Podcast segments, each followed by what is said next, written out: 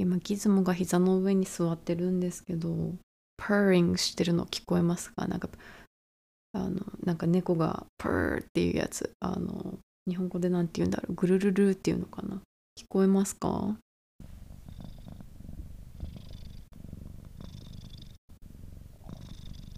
すごいぐるぐる言ってますよね。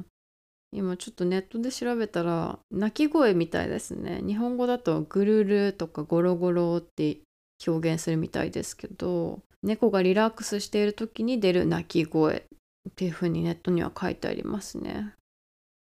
あのちなみにギズモはあの飼っている猫の名前でタキシードキャットって英語では言うんですけど男性が着るタキシードあるじゃないですか清掃のあの白いシャツであのジャケット着てなんかそういうこう模様から来てると思うんですが真っ黒ではなくて顔のちょっと一部周りとかお腹のあたりがね白い猫ちゃんですちょっとギズムいっちゃったんであの収録始めますね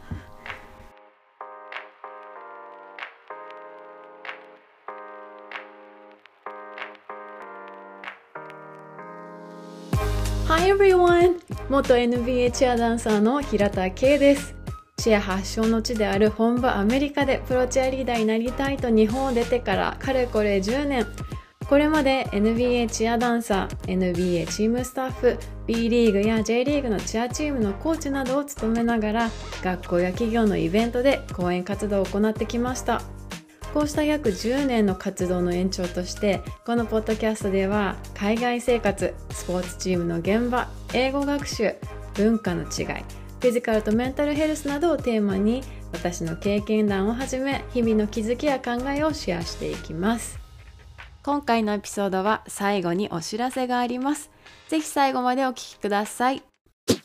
これまでのエピソードで私自身がコミュニケーションスキルに自信がある方ではないっていうことはお話しさせていただいたんですが、まあ、そう言いながらもこうたまになんか一つの言葉にものすごくフォーカスして深く考えることがあるんですね。今回のエピソードでは最近私が気になったある言葉についてリスナーの皆さんと深掘りしていきたいと思います。テーマは幸せのステップアップです。ステップアップという言葉を使って皆さんちょっと何か文を作ってみてください。あのもう少し時間をかけてね考えたいなという方はここで一時停止をしてあのいただきたいんですがパッと文が思いついた方思い浮かんだ方どんな文脈でステップアップを使ったでしょ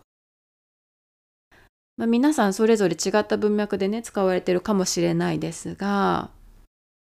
私の場合は仕事でステップアップしていくのようにあのキャリアに関係する例文が一番に浮かびました。でね、ステップアップってそもそもどんなことを指すんだろうどんな例文で使われるんだろうっていうのをねネットで調べてみて、え違い比較辞書というサイトでこんな風に書かれていました。ステップアップとは一歩上または階段を踏んで向上することや進歩することを意味しています。え例文2つ載っていました。彼女は転職をするたびにステップアップしている。もう一つは新天地では新たなステップアップが期待できる。まあ、こんな感じですね。皆さんが作っていただいた例文と比べていかがでしょうか。このステップアップっていう言葉をまあ、深く考えたきっかけは私の親しい友人との会話がきっかけでしたある日の朝この友人は LINE をくれたんですね、まあ、なんて書かれてたかというと K さんはポッドキャストを始めたりどんどんステップアップしてていつもパワーたくさんもらってるよっていう風にね LINE くれたんです。ねねこんな風にメッセージくれるなんて優しいですよね。でそう言葉をかけてもらえてああ嬉しいなって思いながらステップアップかってねちょっと少し立ち止まって考えてみたんです。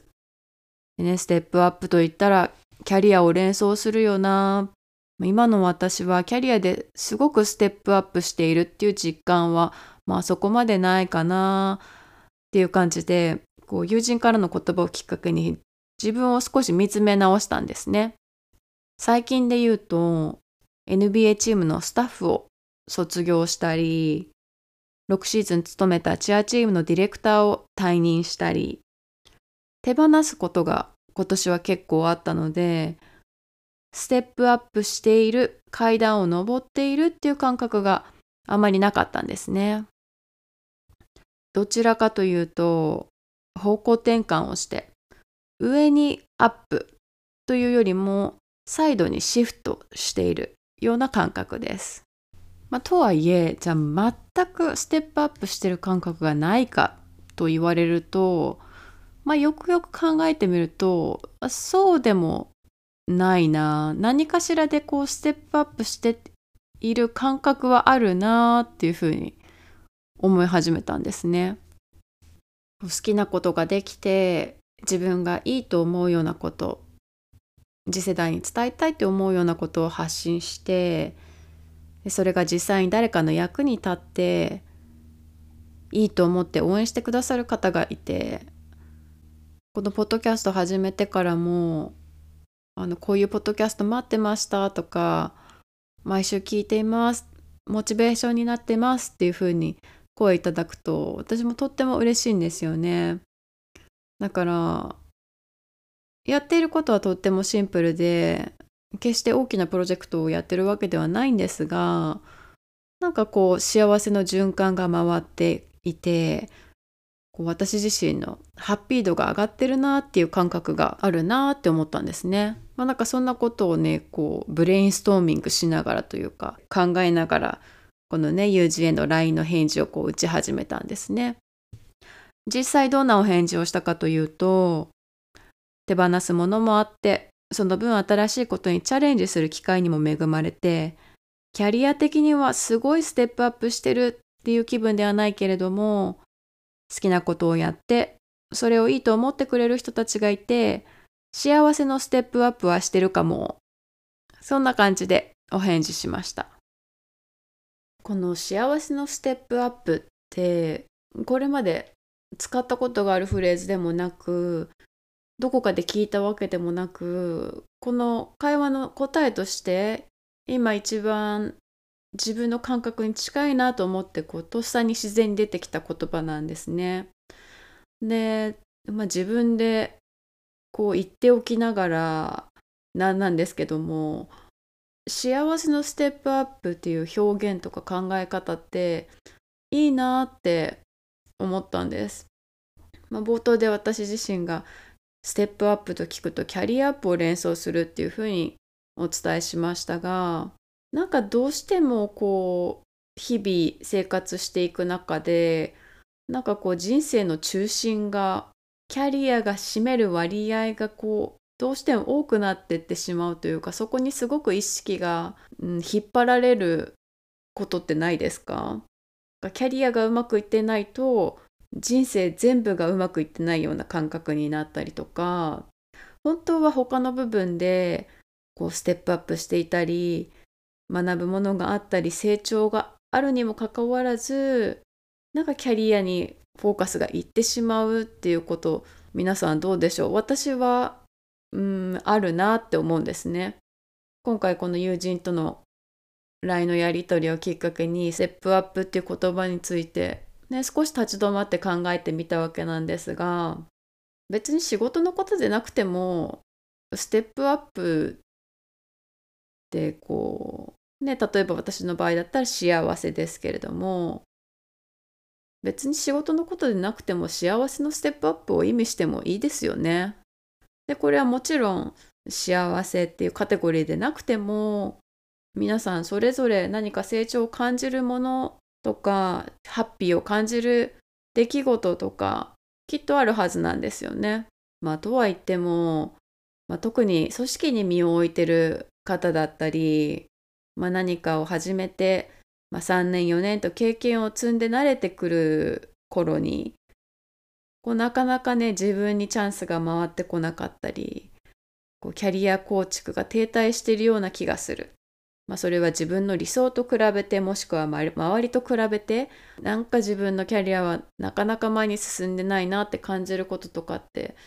誰でも少なからずあると思うんですよね。そんな時にこう少しねフォーカスをキャリアから外して他の部分にこう光を当ててみると、まあ、私の場合は幸せのステップアップでしたけれども何か他の部分にステップアップを感じられるものがあるかもしれないのでたまにね何か行き詰まることとか自分の中で思うようにキャリアアップできてないとかってね思うことがあったらそんな風にちょっと視点を変えてみるのも一つの方法かもしれません。今回は幸せのステップアップをテーマにお話ししました。さてお知らせです。ウェブマガジン Savvy Tokyo にインタビューしていただいた記事が現在公開されています。NBA チームではどんな役割を担っていたかどんなスキルが必要とされたか思い出に残る経験は最もチャレンジングだったことはチャレンジにどう立ち向かった仕事から学んだ教訓は